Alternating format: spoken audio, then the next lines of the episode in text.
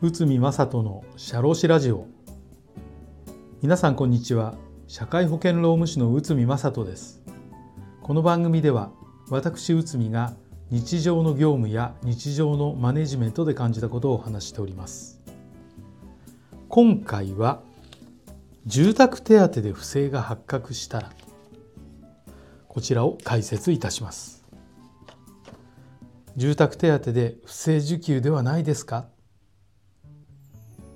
こういう相談もあります。例えば賃料が安い住居に引っ越したのに届け出ず高額な以前の家賃で住宅手当の支給を受けていた。一部自己所有名義のマンションを賃貸として契約をし住宅手当の支給を受けていた。以上のようなご相談を受け対策を求められることがあります。住宅手当の規定は会社独自で定めることができるとされているのでルール等の作り込みが不足していた場合など後々トラブルとなるケースが見受けられます。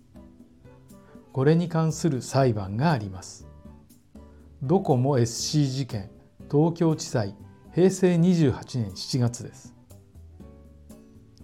社員 A は自己所有名義のマンションを社員は ZIP と共有で共有でたかの購入したと主張していましたが親から賃貸していると住宅補助費を受給していた社員 A は社員 B この社員 B というのは奥さんですね。と結婚し妻が賃貸人となり住宅補助費を受給していた。戸建てを新築し3階建ての戸建てのうち1階は ZIP 名義。2階3階が社員らの名義となっており ZIP 名義部分を賃貸している。として住宅補助費の申請を受給した。賃貸している部分は作業倉庫倉庫であり居住のためではなかった。会社は社員 AB、まあ、夫婦ですね。に住宅補助費の不正受給があったとして調査を行い不正を確認し懲戒解雇を実施し不正受給分の支払いを求めて裁判所に訴えました。社員 AB 夫婦は自己所有部分と合わせて居住に要する場合は住宅補助費の支給対象から除外されていない。形式的に支給要件を満たしていると主張し懲戒解雇の無効を訴えました。そして裁判所は以下裁判所の判断以下となりました。住宅補助費規定の解釈は適用は健全な社会通念条理及び慣習により論理的解釈及び目的論的解釈も考慮されたものではならない。考慮されたものでなければならない。としたのです。住宅補助費支給のために ZIP 名義の占有部分を契約したが実態は住居として使っていない。社員 AB は受給資格を満たしていないことが分かった。戸建てで通算7年以上約500万円以上の不正受給をしていた。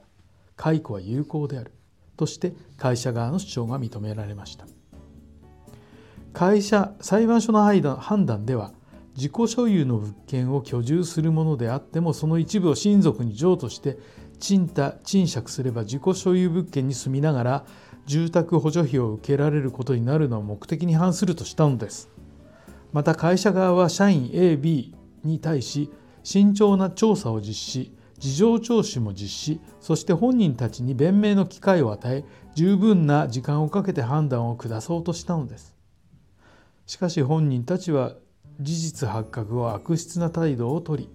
住宅補助費の不正受給は経済的な利益を得るためだけであったと判断され